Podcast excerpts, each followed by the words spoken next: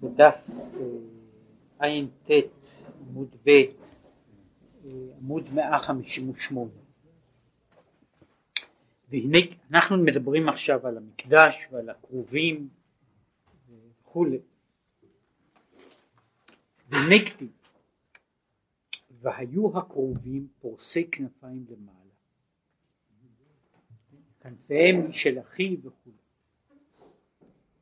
ואיתה בזוהר פרשת אחרי ובויחי, שאומר שם תלת זמנין ביומה, שלוש פעמים ביום הקרובים ככה מתעלים, אינון מגרמיו סלקים גדפיו, והם מעצמם הכנפיים שלהם עולות, כנפיהם עולות מעצמן למעלה.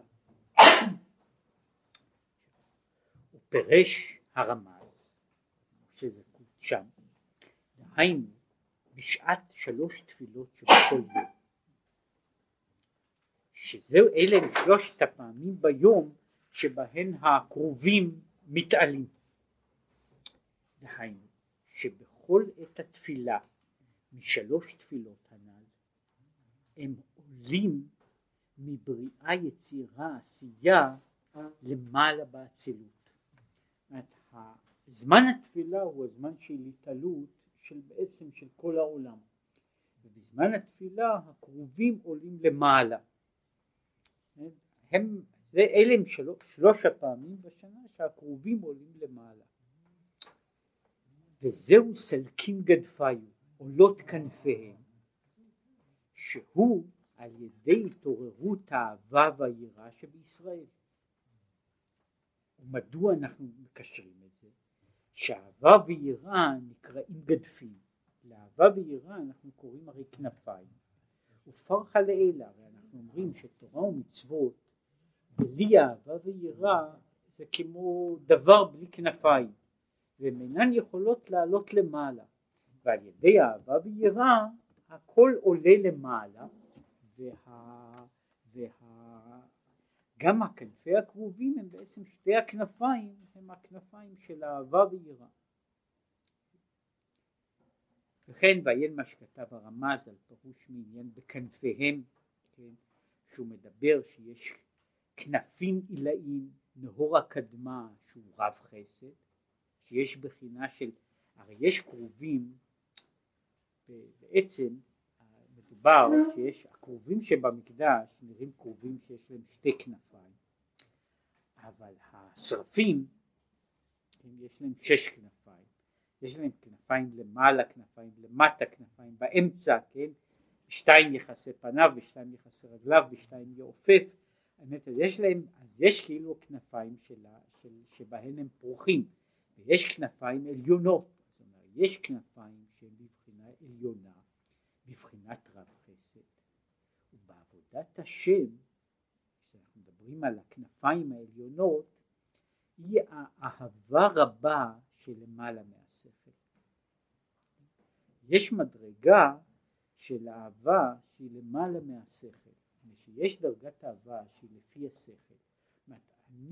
דרגת האהבה ודרגת ההשגה היא לפי דרגת היכולת שהאדם, לפי דרגת ההכרה, כך יש אהבה. אבל יש אהבה שהיא באה מלמעלה מהשכל, והדרגה הזו היא דרגה של הכנפיים שנמצאות, במובן הזה יש כאילו כנפיים מעל הראש. יש כנפיים שנמצאות מעל הראש, הכנפיים עולות למעלה, הן בעצם בדרגה יותר גבוהה גם מן הראש. זהו רב חסד. ועיין מה שנתבאר בעניין האבות הן המרכבה, וזהו עניין שהקרובים שוחחים בכנפיהם על הכפורת שבו הלוחות והתורה. הקרובים יכולים, כנפי הקרובים הם למעלה מהתורה, הם למעלה מהגילוי של, כאילו של התורה הגלויה. מעל לזה יש הכנפיים של הקרובים שהם האהבה רבה של למעלה מעלה. ושהקרובים עולים למעלה, אז נקראים אדם הגדול ואפי רב רבה. אז קוראים לה, כאשר הקרוב עולה למעלה, כאשר הקרוב עולה למעלה, הוא איננו יותר, בדרגה של פני תינוק, אלא הוא אז מגיע למדרגה של פני אדם. אפר רב רבה, כיוון הם נקראים אז אדם הגדול, אפר רב רבה, כיוון שעולים לאצילות, אשר אי הוא וחיו היא וגרמו היא חד בהוד. שבעולם האצילות, בעולם, זאת אומרת, מה ההבדל בין אצילות לעולם אחר? מה ההבדל המהותי? בעולם אחר, הנפש והגוף שלה, וזה לא משנה אם זה גוף גשמי או רוחני, הנפש והגוף הם שני דברים לחוד. כוח החיים האלוקי שישנו בדברים והדברים בעצמם הם שתי מהויות נבדלות. ולכן גם השרפים שהם בעולם הבריאה הם עדיין שרפים, זאת אומרת יש להם עדיין אני משל עצמם.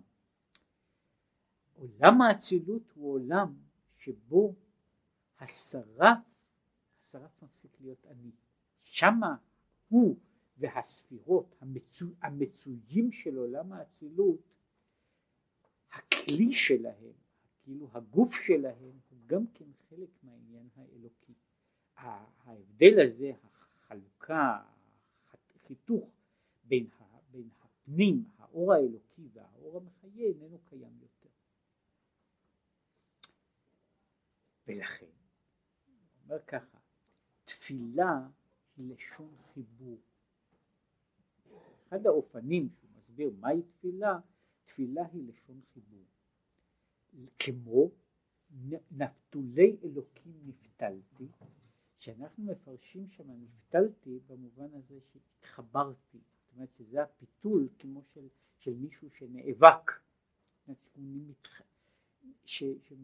שרש"י מסביר שלהתאבק הוא צורה אחרת כמו שלהתחבק, ששני אנשים צמודים אחד לשני, ושם נפתולי אלוקים נפתלתי זה המאבק הזה, ההתקשרות, ההתפתלות שבאה מכושר העניין הזה של החיבור, שזה בעצם העניין של אותו דבר של הפתיל, הדבר הזה הצמוד. ובלשון המשנה, התופל כלי חרס, שפירושו מחבר כלי חרס.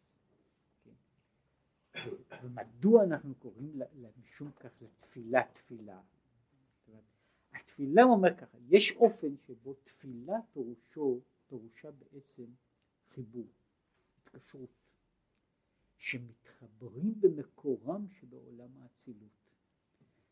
זמן התפילה הוא הזמן שבו הדברים מתחברים אל המקור. כן? זו ההתפתלות, יצירת הקשר בין עולם נמוך לעולם גבוה. וכן בעבודת השם, הוא התקשרות ודבקות הנפש בשורשה. המשמעות של התפילה במובן הזה הוא ההתקשרות של הנפש בשורש הראשון, שזוהי הדרגה העליונה של התפילה שהיא התחברות, חיבור, קשר. ולכן יש לקרובים כנפיים לעופף למעלה לאצילות. משום כך הקרובים יכולים לעוף. יש להם כנפיים, מפני שבכנפיים הללו הם עפים למעלה עד עולם האצילות. ועל ידי זה פניהם של אחיו, ששם הם מיוחדים פנים בפנים. כאשר הקרובים הם עולים למעלה, אז פניהם של אחיו, הם מיוחדים פנים בפנים זה עם זה. כמו במתן תורה, לכתיב פנים בפנים דיבר השם. כשיש, מדוע ההתחברות הזו, כאילו יוצאת, מדוע ההתחברות היא נעשית פנים בפנים? התחברות פנים בפנים היא ההתחברות של דבר שאין בו מחיצות. זה מה שקורה ההתחברות של האצילות. שיש חיבור שהוא לא באצילות, יש חיבור שיש אני ואתה, שהם כל הזמן הם מתמידים, האני ואתה, הדיכוטומיה, הקשר, הדיאלקטיקה שהם כל הזמן אני ואתה. הדרגה העליונה של התפילה היא שמפסיק להיות יחס של אני ואתה. הדרגה העליונה של התפילה, שמה שקורא לזה תפילה במשמעות הזאת, היא הדבקות. וזהו פנים בפנים, ואז הקרובים עומדים פנים בפנים אחד אל השני, שהם מבטאים, כמו שאמרנו, את הצד, את האור מלמעלה ואת האור מלמטה, שהם עומדים עכשיו בשלמות אחד מול השני. ולכן, במדרגה הזו, נקראים אחים. זהו, למען החי ורעי אדברן השלום בך. שלום, היינו חיבור והתקשרות שני הקרובים. וזה מה שאומר שישראל אז נקראים אחים לקדוש ברוך הוא, במובן הזה שזו התקשרות של פנים בפנים, הקרובים עומדים זה מול זה בשלימות. כמו שכתב, ועיין מה שכתב הרמז על העניין הזה, שנקראים אחים, דהיינו שכנסת ישראל מקבלים מוחים מחוכמה ובינה עילאים, שהם בבחינת האדם הגדול כנ"ל, שלא על ידי התלבשות בבחינת קרוב וזעיר אנפין. ובשעה הזו החיבור הוא חיבור של שני הקרובים נמצאים כאילו מקבלים הערה באותו אופן. ההערה של מעלה וההערה של מטה נעשות במובן מסוים באות מקשר אחד. והכל אז נעשה בבחינת פנים, בבחינת גדלות, בבחינה של קשר עליון. ועיין מה שכותב בעץ חיים, שהוא מדבר על זה, שלכן היו אז חכמים גדולים. ונבואה ברוח הקודש בישראל. מדוע? מפני שאומר בזמן שבו היו הקרובים פנים בפנים, זהו הזמן שבו השכינה שורה בתוך המהות של ישראל.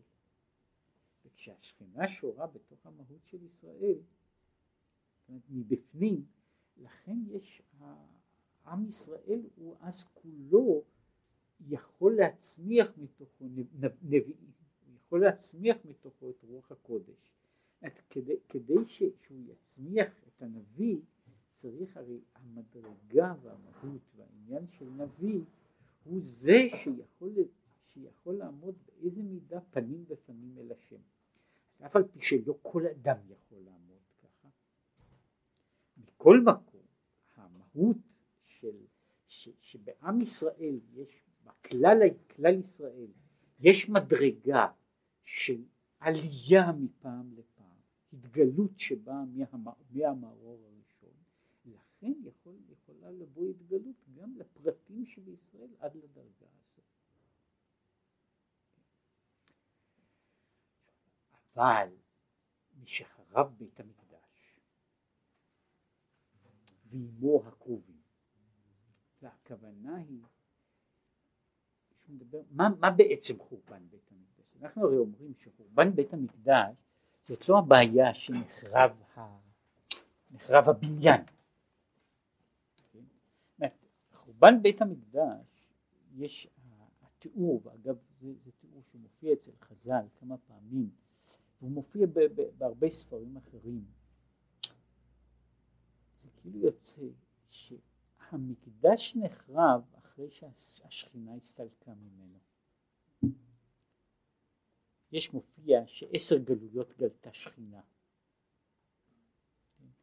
והשכינה כאילו יוצאת, מסתלקת לאט לאט מקרוב לקרוב והחוצה ועד המפתן ומחוץ למפתן ובהר הבית, וכאילו מחכה. במובן הזה המקדש יכול להיחרב אחרי שהוא מפסיק להיות המקום, המרכז, המוקד של השכינה, ושהוא נהיה בית. כשהוא נהיה בית, אז אפשר להחריב בית, אפשר להחריב בניין. את הבית המקדש יהיה אפשר להחריב. לכן הוא אומר, חורבן המקדש הוא חורבן של המהות. וכשהמהות הזו, כששכינה גולה, ממילא אומר, נסתלקה בחינת הערה מהאצילות, הנקראת אפזוטרי, שהיה מאיר למטה ממש בעשייה לשורשו, והאור הזה נסתלק לשורשו ומקורו באצילות. היה זמן, זאת אומרת, שהאור יכול היה להגיע, שהאור מגיע אל העולם הזה. שבעולם הזה האור יכול איכשהו להאיר עד כדי כך שאנשים יכולים להרגיש אותו. גלות השכינה היא שהשכינה חוזרת. כמו שהוא אומר שם באותו, שהוא מצטט את הפסוקים באותו מקום, שהשכינה חוזרת אל חווה שוב אל מקומי הראשון כתוב. טוב, חוזר, השכינה חוזרת כאילו הביתה לעולם האצילות. ושבין כוחו שהות השכינה בעולם הזה היא איזה סוג של מאמץ, של כורח, כן? וכשהכורח הזה לא כדאי, אז השכינה חוזרת אל מקומה הראשון. זה שכתוב בגמרא, מה שהזכרתי, שהשכינה גולה מקרוב לקרוב, מן הקרוב אל הפתח, מהפתח, מפתח אחד לפתח שני, עד שבסוף שכינה חוזרת שוב חזרה, ואז המקדש מתמוטט. עכשיו הוא חוזר. ולכן,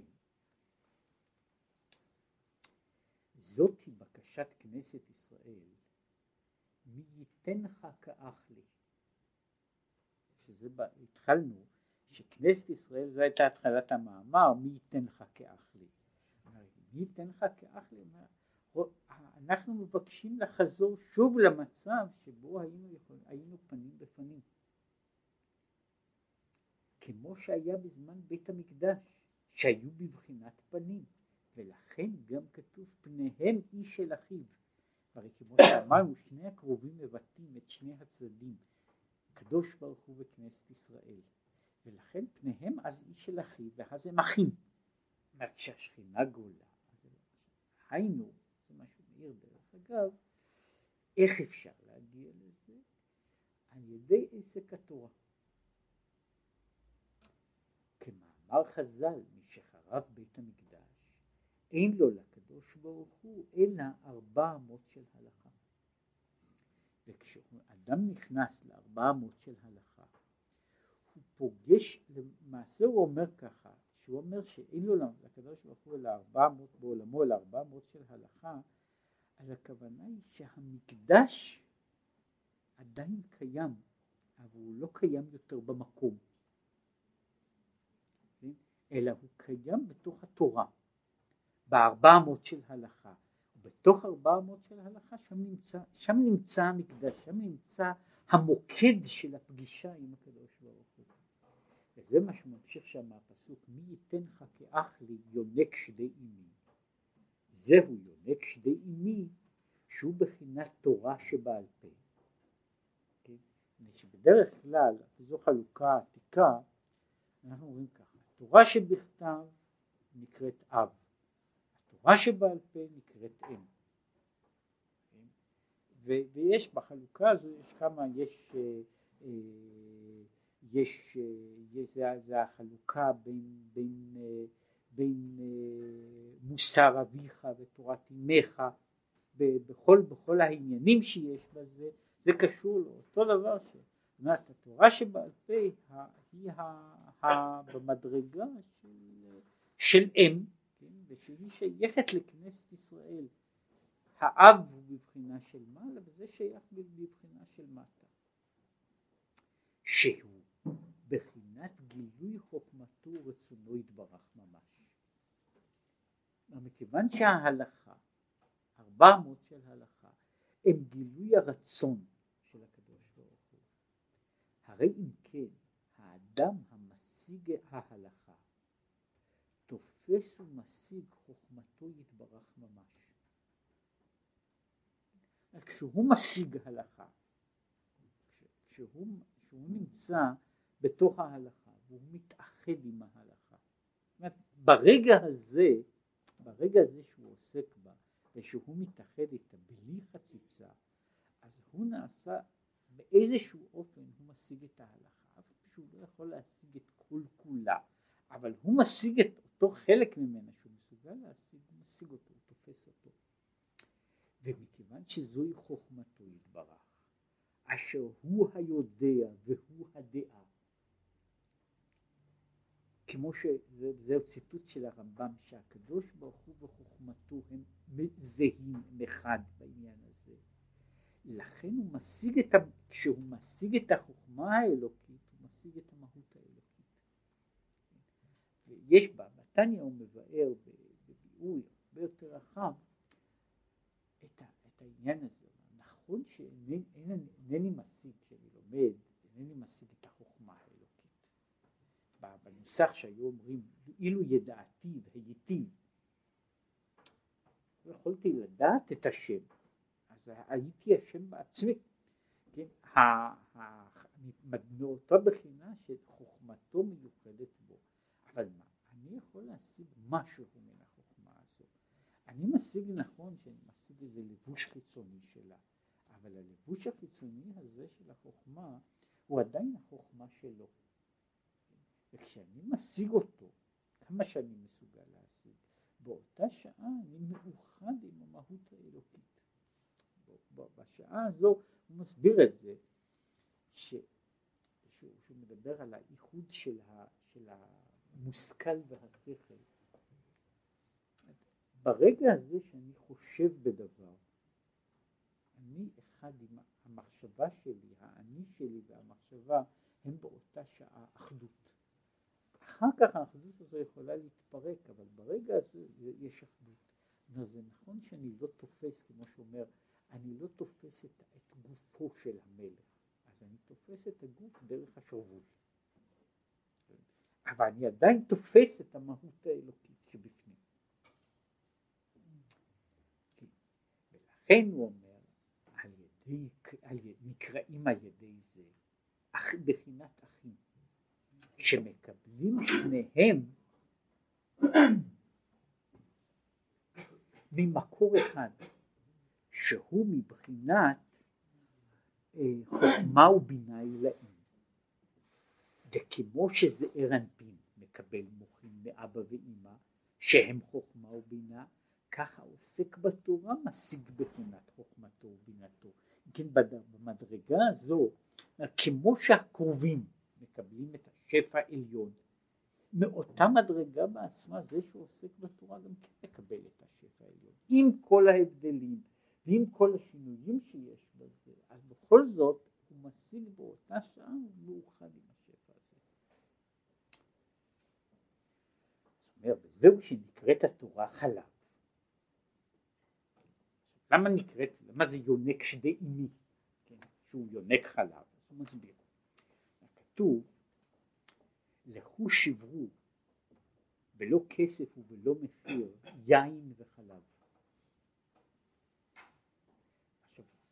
שזה שמה במשלי, בפסוק הזה, זה בפירוש, זה המאמר של החוכמה. לכו שברו בלא מחיר, יין וחלב. יש צד אחד שבו הביטוי הזה של יניקת החוכמה הוא כל כך עתיק שהוא נמצא בספר משלי. כבר יש אותו ביטוי שהתורה היא יין, התורה היא חלב. עכשיו על התורה בבחינת יין יש כמה מאמרים, משהתורה יש מאמרים שעוסקים למשל ביחסים של התורה בבחינת מים, התורה בבחינת יין, התורה בבחינת שמן, שכל אלה מופיעים כסמלים של התורה. עכשיו יש גם בחינה, בליקוטי תורה לשיר השירים יש בזה עיסוק יותר גדול, התורה בבחינת דבש,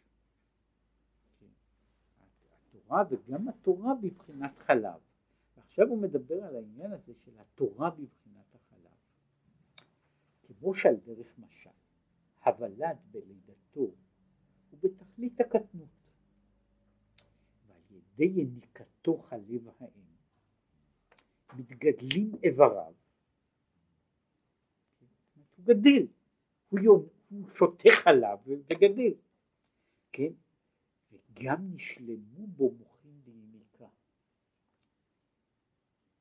הגידול הזה, הילד שיונק את החלב האם, הרי מקבל לא רק, הוא לא גדל בגוף, הוא גם עובר שלב אחר, שהוא שלב פנימי, הוא עובר שלב של בשלות, פנימית, של בחינת המוחין. יש הבדל בין המוחין של הילד שנולד, לילד הזה שנאמר נגמל, ינק ונגמל. עכשיו זה מה שקוראים מוחין ליניקה, שלכן מתחיל לדבר וללך. ההתפתחות הזו היא הרי התפתחות שהיא לא רק התפתחות שלה, של גודל, שנאמר נעשה יותר גדול, אלא שהוא גם נעשה, יש בו בפנים התפתחות של שלמות המהות שלו. וכך, הנשמות קודם בואן לעולם הזה, היו תחילה בבחינת עיבור. לפני שהנשמה, גם הנשמה נולדת לעולם. לפני שהיא נכנסת לעולם הזה, בבחינת עיבור, בבחינת מלכות, עם התתאה, והם נמצאים, הם חלק מן המלכות האלוקית, שהיא האם. זו כנסת ישראל, אבל הם נמצאים אז, והוא מחלק, מהו היחס בין העובר והאם? יש צד שבו העובר הוא ירח אימו, זאת אומרת, העובר הוא חלק מן האם. העובר הוא חלק מהמהות שלה, הוא קשור אליה, והוא ניזון ממנה באופן ישיר, לא כמעט לא כהוויה נבדלת. הוא הוויה בתוך הוויה, וזה אומר, הנשמה שלפני שהיא נכנסת לגוף, היא כמו העובר בזמן שהוא עובר. הוא נמצא, הוא חלק מן המכלול של האם. במובן אחד הוא חלק מהגוף שלה. הוא חלק כל אותו מחזור שמפרנס את האם, מפרנס גם את העובר. וזהו החלק הראשון, הנשמה שנמצאת לפני הלידה, היא חלק מהמכלול של כנסת ישראל. כנסת ישראל היא בעצם העניין הזה, כל העוברי הנשמות הללו הם כנסת ישראל. וזהו אומר, זהו חי השם אשר עמדתי לפניו. שזה אומר אומנם אליהו, אבל הוא אומר שכל אדם יש לו צד שהוא היה זמן שבו האדם היה מאוחד עם המקביל, הוא מאוחד בחלק מהמהות שלה, של כנסת ישראל, חלק מהמהות הזו של מלכות.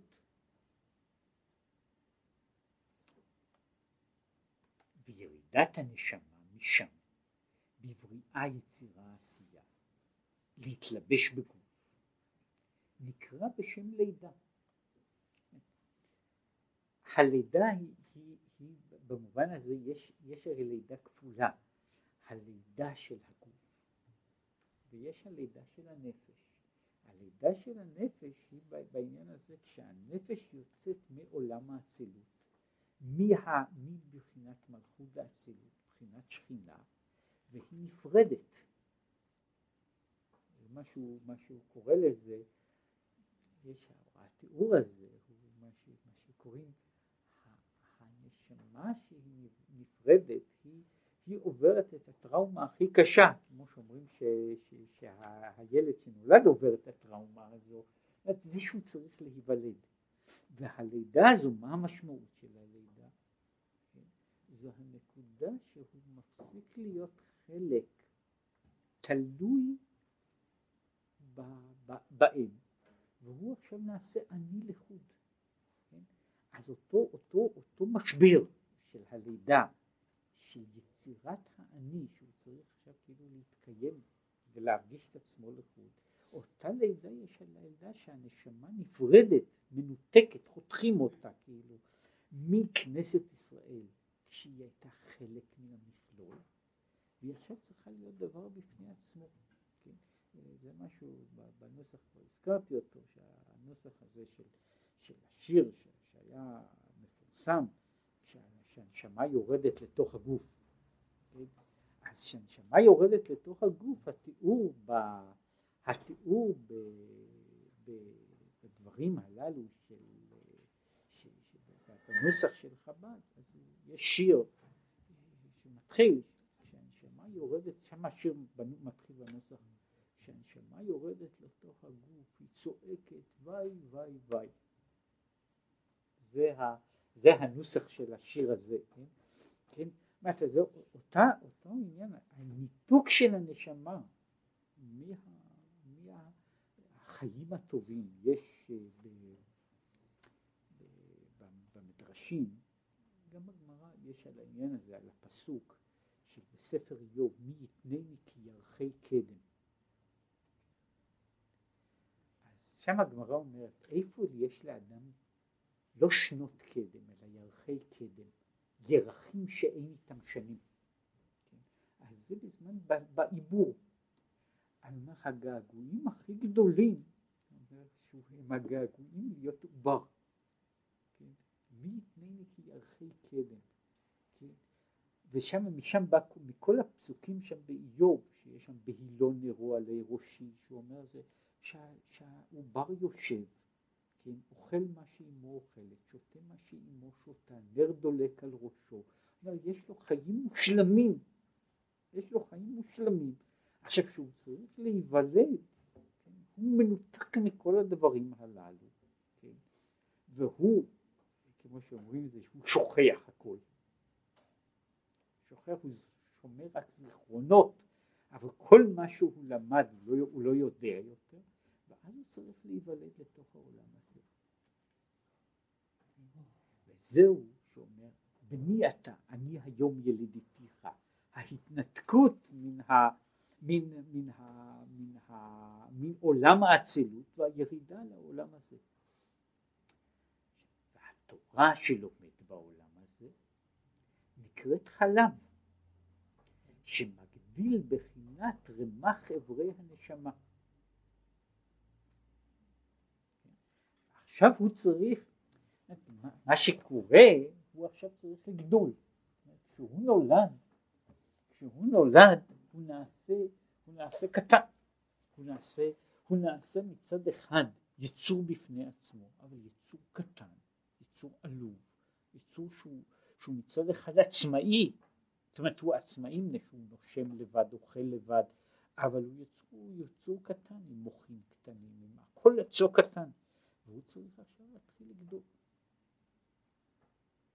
צריך עכשיו להתחיל את כל התהליך הזה של הגידול, הוא מתחיל אותו מההתחלה, וזה מה שאומר, הוא עכשיו צריך חלב, וכשהוא יונק את החלב, הוא גדל, והכל אצלו גדל. רמ"ח איברי הנשמה, שהם תת ספירות, תת פעמים תת, תשע פעמים תשע, כן? כפול 3, שהם פחות או יותר, הם מגיעים אל העניין הזה, שהוא חוזר שוב ומגדל את ההוויה שלו. אגב, על החשבונות האלה, על רמ"ח ועל החשבון החסר והמלא, זה לא יוצא בדיוק, החשבון לא יוצא בדיוק, חסר שמה 5, כן? ועל החמישה הללו הרי מדברים, שזה חלק מזה, זו החלוקה של אברהם ואברהם. אברהם ואברהם זה בדיוק אותו הבדל ואותו מספר, כן? שהעניין בזה הוא שיש חלקים שהאדם גם כשהוא גדל, הוא מתפתח וכולי, ואפילו גדל בתורה, עוד נשארים עוד חלקים, שם בעניין הזה הם 5 גבורות או 5 חסדים, כן? ובתוך האדם הם נשארים אותם החלקים בגוף שאין לו שליטה עליהם. יש כאילו, יש מנגנון שנשאר, שמשתעבד יותר ויותר, ויש חלק שנשאר רצוני, כן? שהוא נשאר רצוני, ושהוא החלק הזה שכל הזמן מפעיל, מתסיס, משנה את החיים של האדם. עכשיו, בדברים הדברים הללו על כל פנים, הוא אומר, הוא יונק, כן?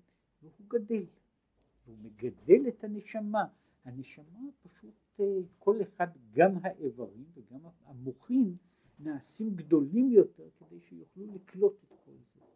כמו שנתבאר במקום אחר, על פסוק אומר שיש שם אותו צירוף, חכלילי עיניים מיין ולבן שיניים מחלב.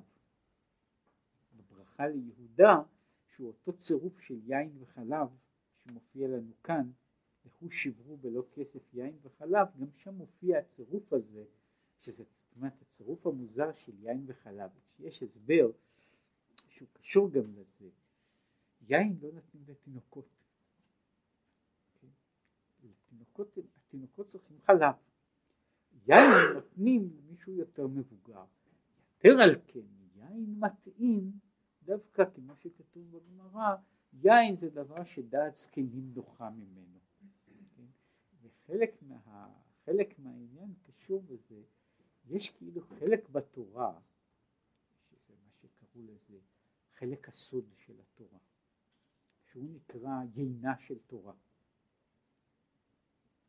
עכשיו, החלק הזה, הוא לא החלק שצריך לתת לתינוקות, כדי שהם ישתכרו. כן? ויכול להיות שלא רק ישתכרו, אלא גם יחלו מזה. כן? כמו שאומרים, זה יכול להרעיל אותם. כן? צריך שקודם מישהו מגיע לשלב, לאיזה שלב של בגרות, כדי שהוא יהיה במדרגה כזו, שהוא יוכל לשאת את היין. כן? וככל שהוא יותר מיושב בדעתו, הוא יכול ביין הזה לקבל יותר מהות, יותר שלמה. וזה חלק מהעניין גם, יש יין המשמח ויין המשקר, יש יין לעובד, כן? ויש יין של שמחה. ומפני שכל העניין הזה של, גם היין של התורה,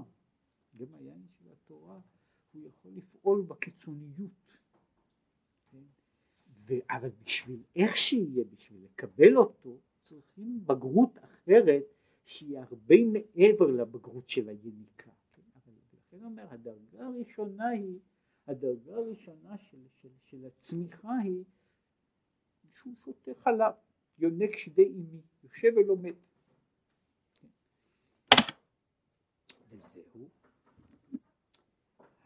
העניין. לכן אמרו חז"ל, אשרי מי שבא לכאן ותלמודו בידו.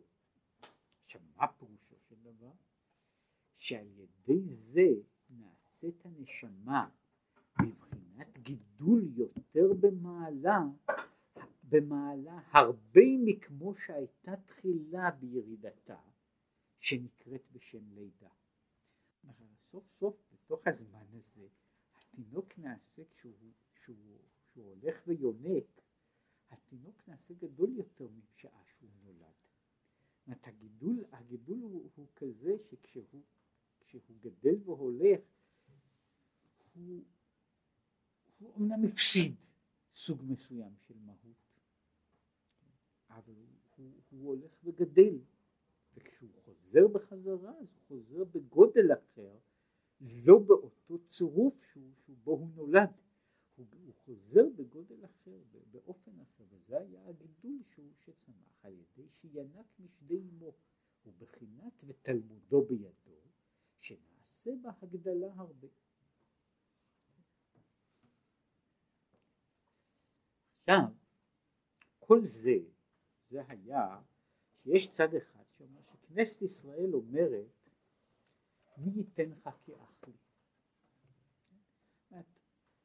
איך אפשר לחזור ולהיות שוב אחים למקום? יש אופן של האחווה למקום, שהיא בזמן שהעולם נמצא בשלמות. בית המקדש על מכונו, השכינה שורה בישראל, ואז הנקודה והרגע של התפילה הם רגעים כאלה. ההתעלות שבאה עם הזמן, שמפעם לפעם הנפש עולה. ואחרי שנחרב בית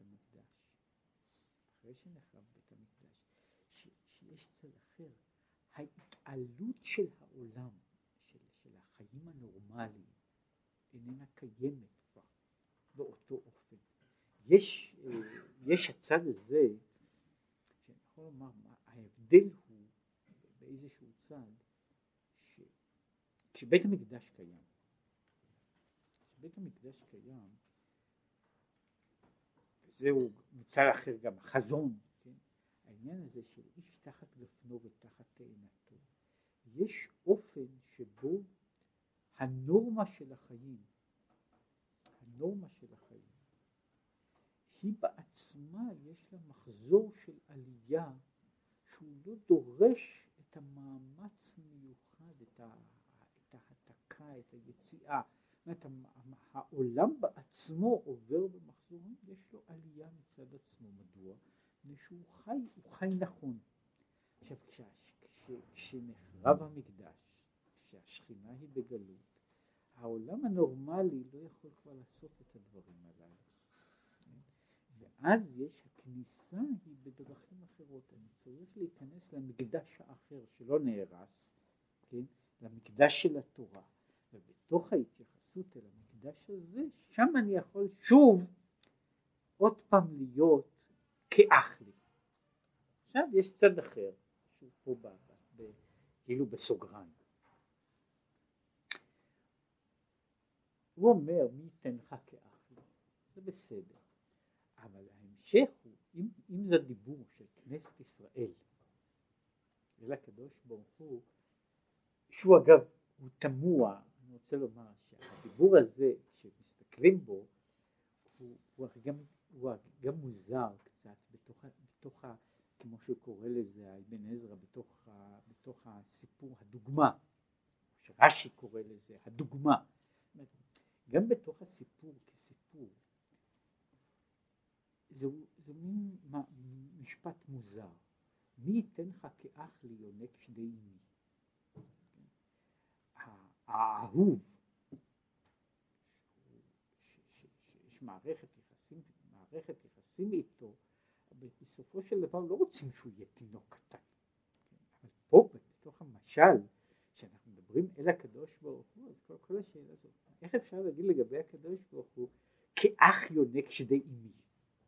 זה מה שאומר, להבין איך שייך למעלה, בקדוש ברוך הוא, להיות כאח יונק ויכול מבחינת עסק התורה של האדם למטה. הרי כאילו אני אומר לקדוש ברוך הוא, אתה תהיה כאח יונק שדי אמי.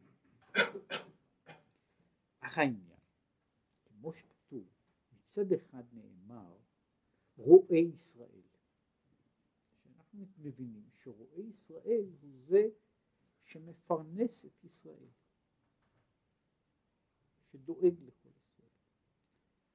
אבל נאמר גם כתיב, אחותי רעייתי, ופירושו פרנסתי, זו שמפרנסת אותי.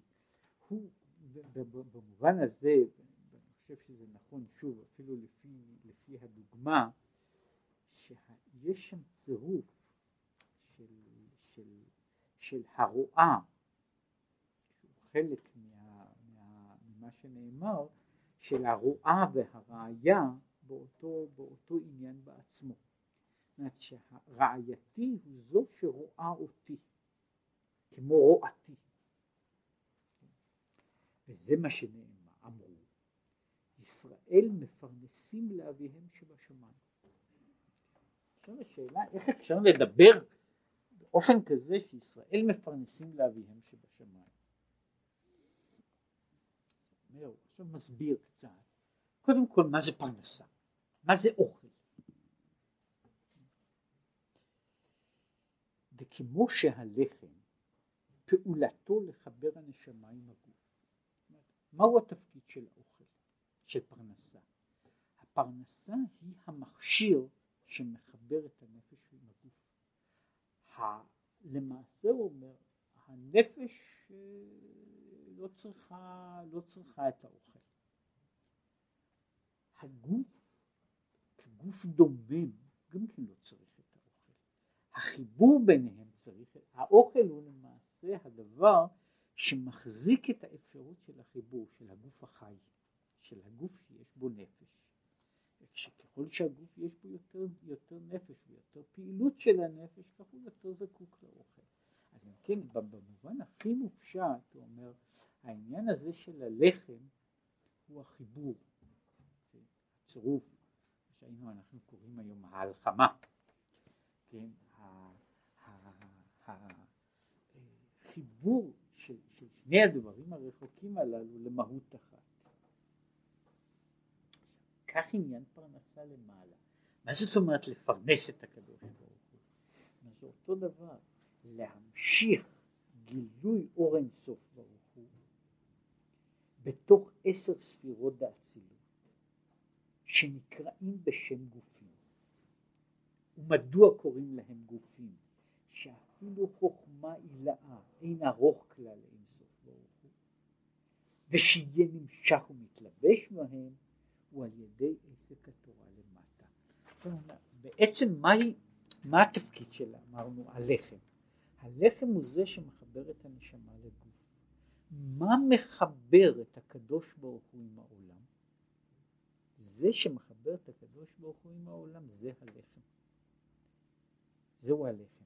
עכשיו באותו מובן יש לנו לכן, פה הוא לא נכנס לכל זה, אבל כל העניין הזה של קורבני לחמי לאישי, קורבני לחמי לאישי, ששם הביטוי הזה מופיע בצורה הרבה יותר חריפה, הרבה יותר בוטה, הקורבן נקרא לחם השם, קורבני לחמי. הקורבן הוא צד אחד של ההתקרבות וההתייחסות שיש בין הקדוש ברוך הוא לעולם, כדי שישאר, ומכאן בא כל העניין הזה, שאלמלא הקורבנות לא נשאר.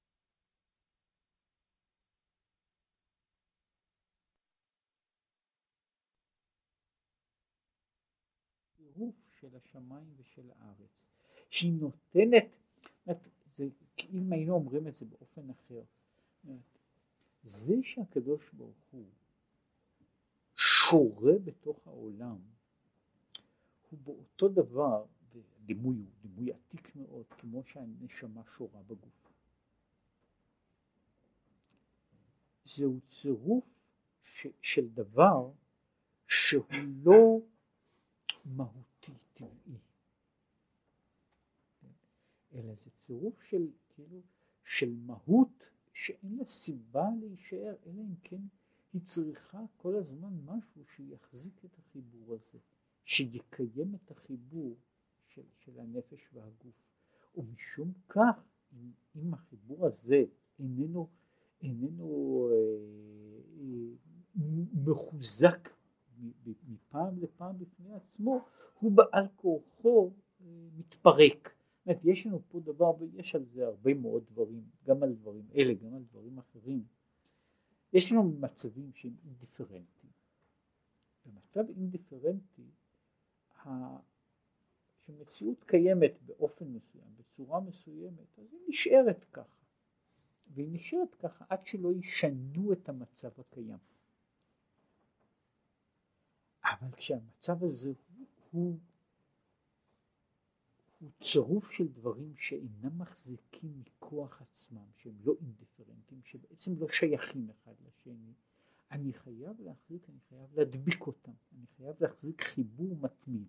וככל שהמרחק הוא יותר גדול, הצורך בחיבור הזה הוא יותר חריף. זה קשור לגבי כל מיני דברים שבעולם, שזה פשוט, שבשביל לחבר שני דברים שמצד מהותם הם הולכים ומתנתקים זה מזה, יש צורך בדבר שיהיה חיבור, שיהיה עבודה מתמדת. וככל שהדבר הזה שהכוח הוא מפריד, הוא יותר גדול, יש צורך בעבודה יותר גדולה בחיבור הזה. עכשיו הוא אומר, החיבור בין אור אינסוף והעולם, מסוג כזה של חיבור, שהוא יותר, הוא אפילו חריף יותר, מבחינת המרחק, מאשר החיבור בין הנפש והגוף.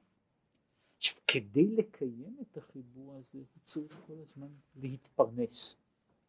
זאת אומרת, הוא צריך, במובן הזה הוא קורא לזה, הפרנסה זהו הקשר, הדבר הזה שמקשר, מצדיק הקשר של היות הקדוש ברוך הוא בעולמו. וכאשר אין דבר כזה, זאת אומרת למעשה הגלות של, מה שקורה זה הגלות של השכינה, הגלות המקדש, היא שקדוש ברוך הוא אומר מה יש לי לעשות פה? לא רוצים אותי פה, מה יש לי לעשות פה? כן, העניין הזה של המהות, זאת אומרת השכינה בתוך המציאות של העולם, היא מפני שיש כל הזמן יש הצדקה, והצדקה הזאת באה כל הזמן מלמטה. אנחנו מפרנסים במובן הזה את הקדוש ברוך הוא, במובן שאנחנו נותנים את ההצדקה לקיום של הצירוף של עולם אלוקי. וכאשר אנחנו לא נותנים את הצידוק הזה, אז הצירוף הזה לא יכול להיות קיים, לא יכול להישאר קיים. החומר הזה של הצירוף הוא זה מה שאנחנו עושים, זה מה שאומר שישראל מפרנסים את אביהם שבשמיים, במובן הזה שהם שומרים על הצידוק של קיום העולם, על החיבור המוזר הזה של אלוקים ועולם.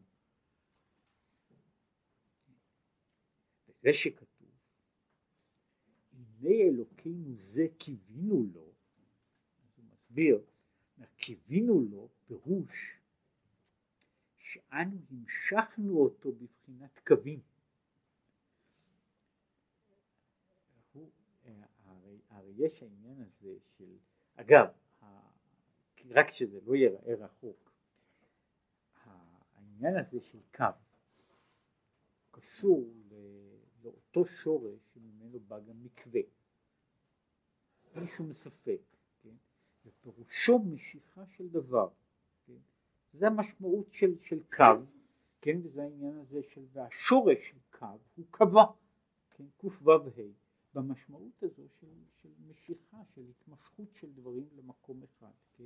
עכשיו, שלושת הקווים, זאת אומרת שזה אלוקינו קיווינו לו, זה השם קיוויתי לו, אז במובן זה אני מושך אותו, אני משכתי אותו, הקוויתי אותו, כן?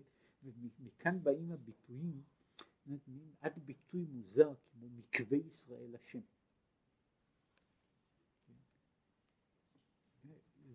זה העניין הזה, ובמובן אחד העניין הזה של הציפייה והכיווי הם שייכים אותו דבר, הם משיכה של דבר, מתי הוא יגיע לכאן?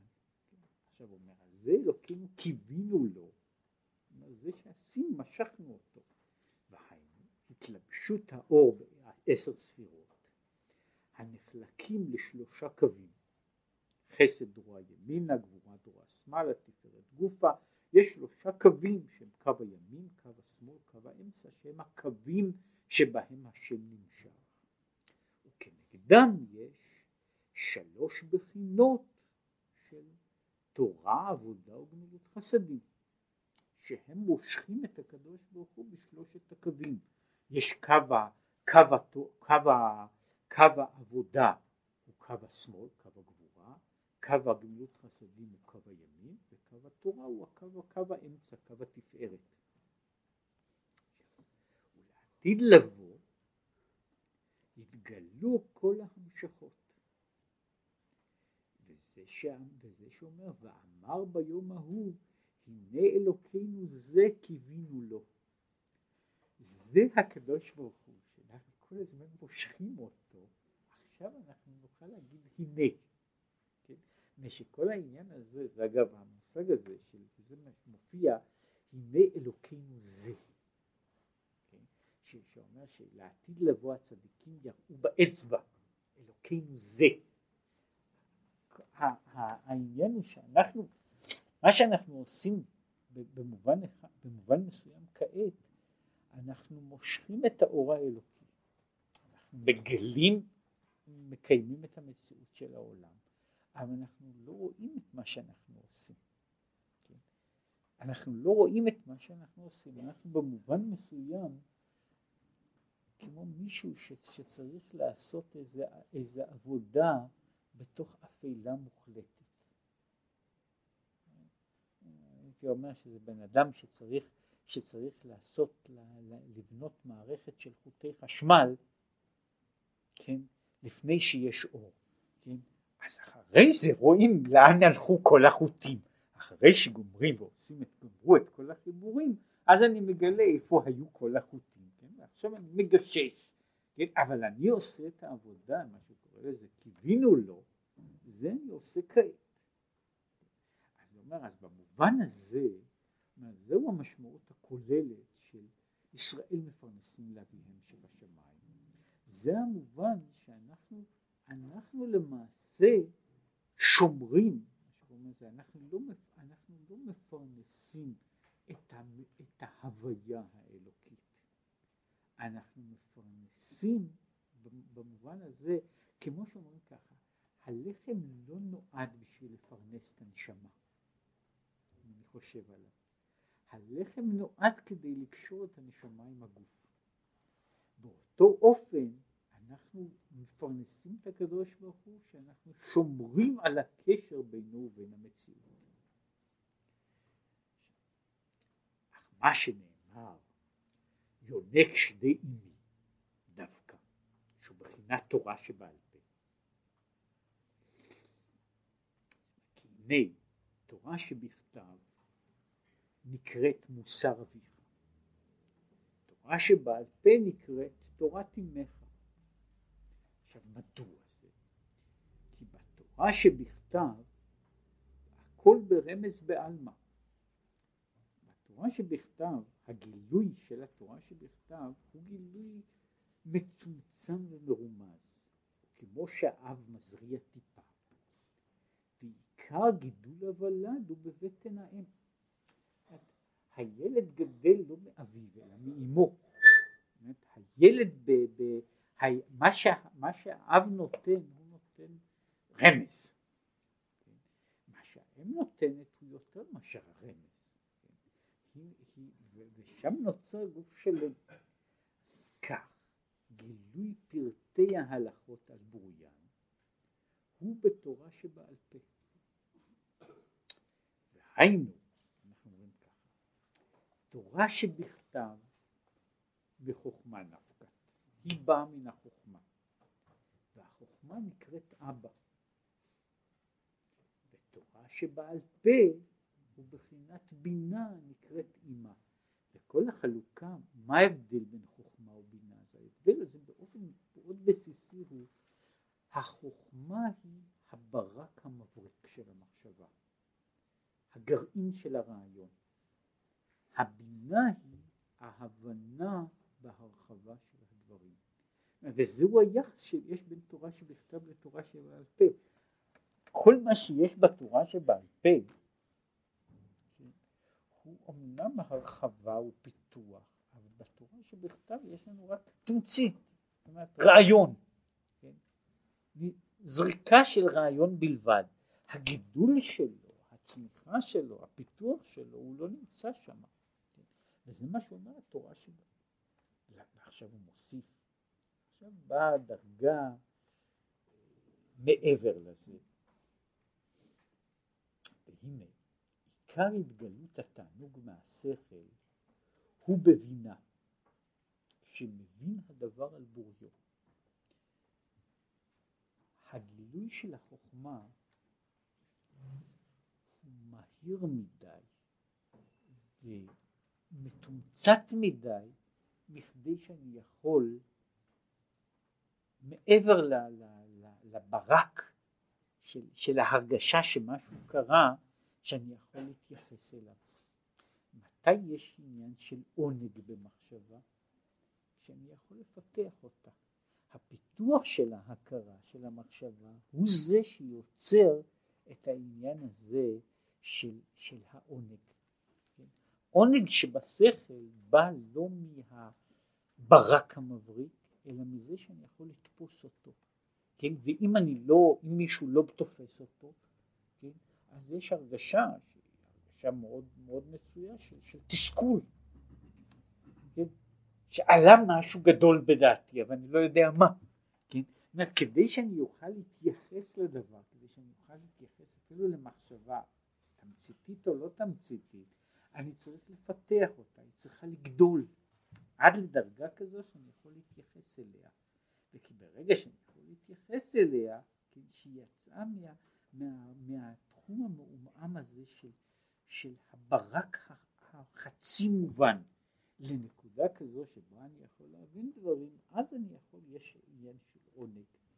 כמו שכתוב בזוהר על פסוק ועבד הלוי הוא, שאומר דעתיקה. במובן אחד יש העניין הזה של ההבדל בין הכהן והלוי, הוא במובן אחד ההבדל בין חסד לגבורה. ובדרגה יותר גבוהה הוא ההבדל בין החוכמה והבינה, מפני שהחסד הוא מהצד של החוכמה והגבורה היא מהצד של הבינה. עכשיו, על העניין הזה של ועבד הלוי הוא, ועל זה מדובר הרבה, שדווקא הלוי הוא זה ששר, הכהן לא שר. מדומה שעבודת הכהן בעצם היא עבודה שהיא בבחינה של דרגת החוכמה, וכל מהותה היא כאילו מה שהוא קורא לזה שהכהנים הם שלוחי דרחמנה, שלוחיו של הקדוש ברוך הוא. במובן הזה הלוי מבטא, הוא מבטא את ההשגה, כן? ומפני שהוא מבטא את ההשגה מגיע לדרגה הזו של שירה שהיא שייכת לדרגה גבוהה יותר בשורש מאשר הדרגה שלה, ולכן הוא שר, כן? ולכן הוא שר, וזה מה שאומר ועבד הלוי הוא, כן? את הנעלם. הלוי עובד בבחינת הוא, בבחינת הנעלם. זה אומר שזה דעתיקה, זה בבחינת עתיק יומין, בבחינת כתר עליון שהוא למעלה מדרגת החוכמה. מה שאומר, כמו שכתוב בעץ חיים, כן? שהתגלות עתיק הוא בבינה, התגלות של בבחינת עתיק יומין שהוא בבחינת עונג עליון, הוא מתגלה דווקא בבינה ולא בחוכמה, כן? וזו המדרגה שהוא מדבר על העניין הזה של ההתגלות בבחינת הבינה, או בבחינת, שם יש המקום הזה של העונג. זהו שנאמר, יונק שדי אימי דווקא. כאילו יוצא ככה, שמה שההתגלות והאושר של התורה, הוא דווקא בתורה הזו שיונק שדי אימי בבחינת התורה שבעל פה. זוהי ההתגלות של התורה, כמו שהוא אומר שהחלב הוא משעשע, הוולד הוא מאנגו.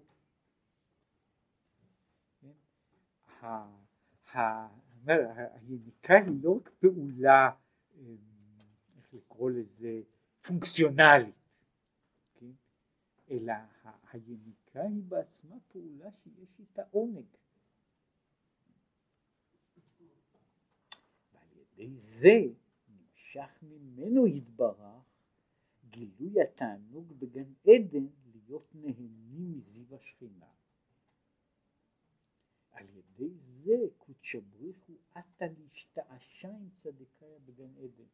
הקדוש ברוך הוא בא להשתעשה עם הצדקים בגן עדן, שהוא אומר שכל העניין הזה של יונק שדי אימי, שזה פשוט זה עונג כפול בשני הצדדים, הוא קשור לעניין לנת, מכאן כל העניין הזה של העונג הוא קשור דווקא לעסק של התורה דווקא לתורה שבעל פה. זהו כמאמר חז"ל, כל השונה הלכות בכל יום מובטח לו שהוא בן עולם הבא.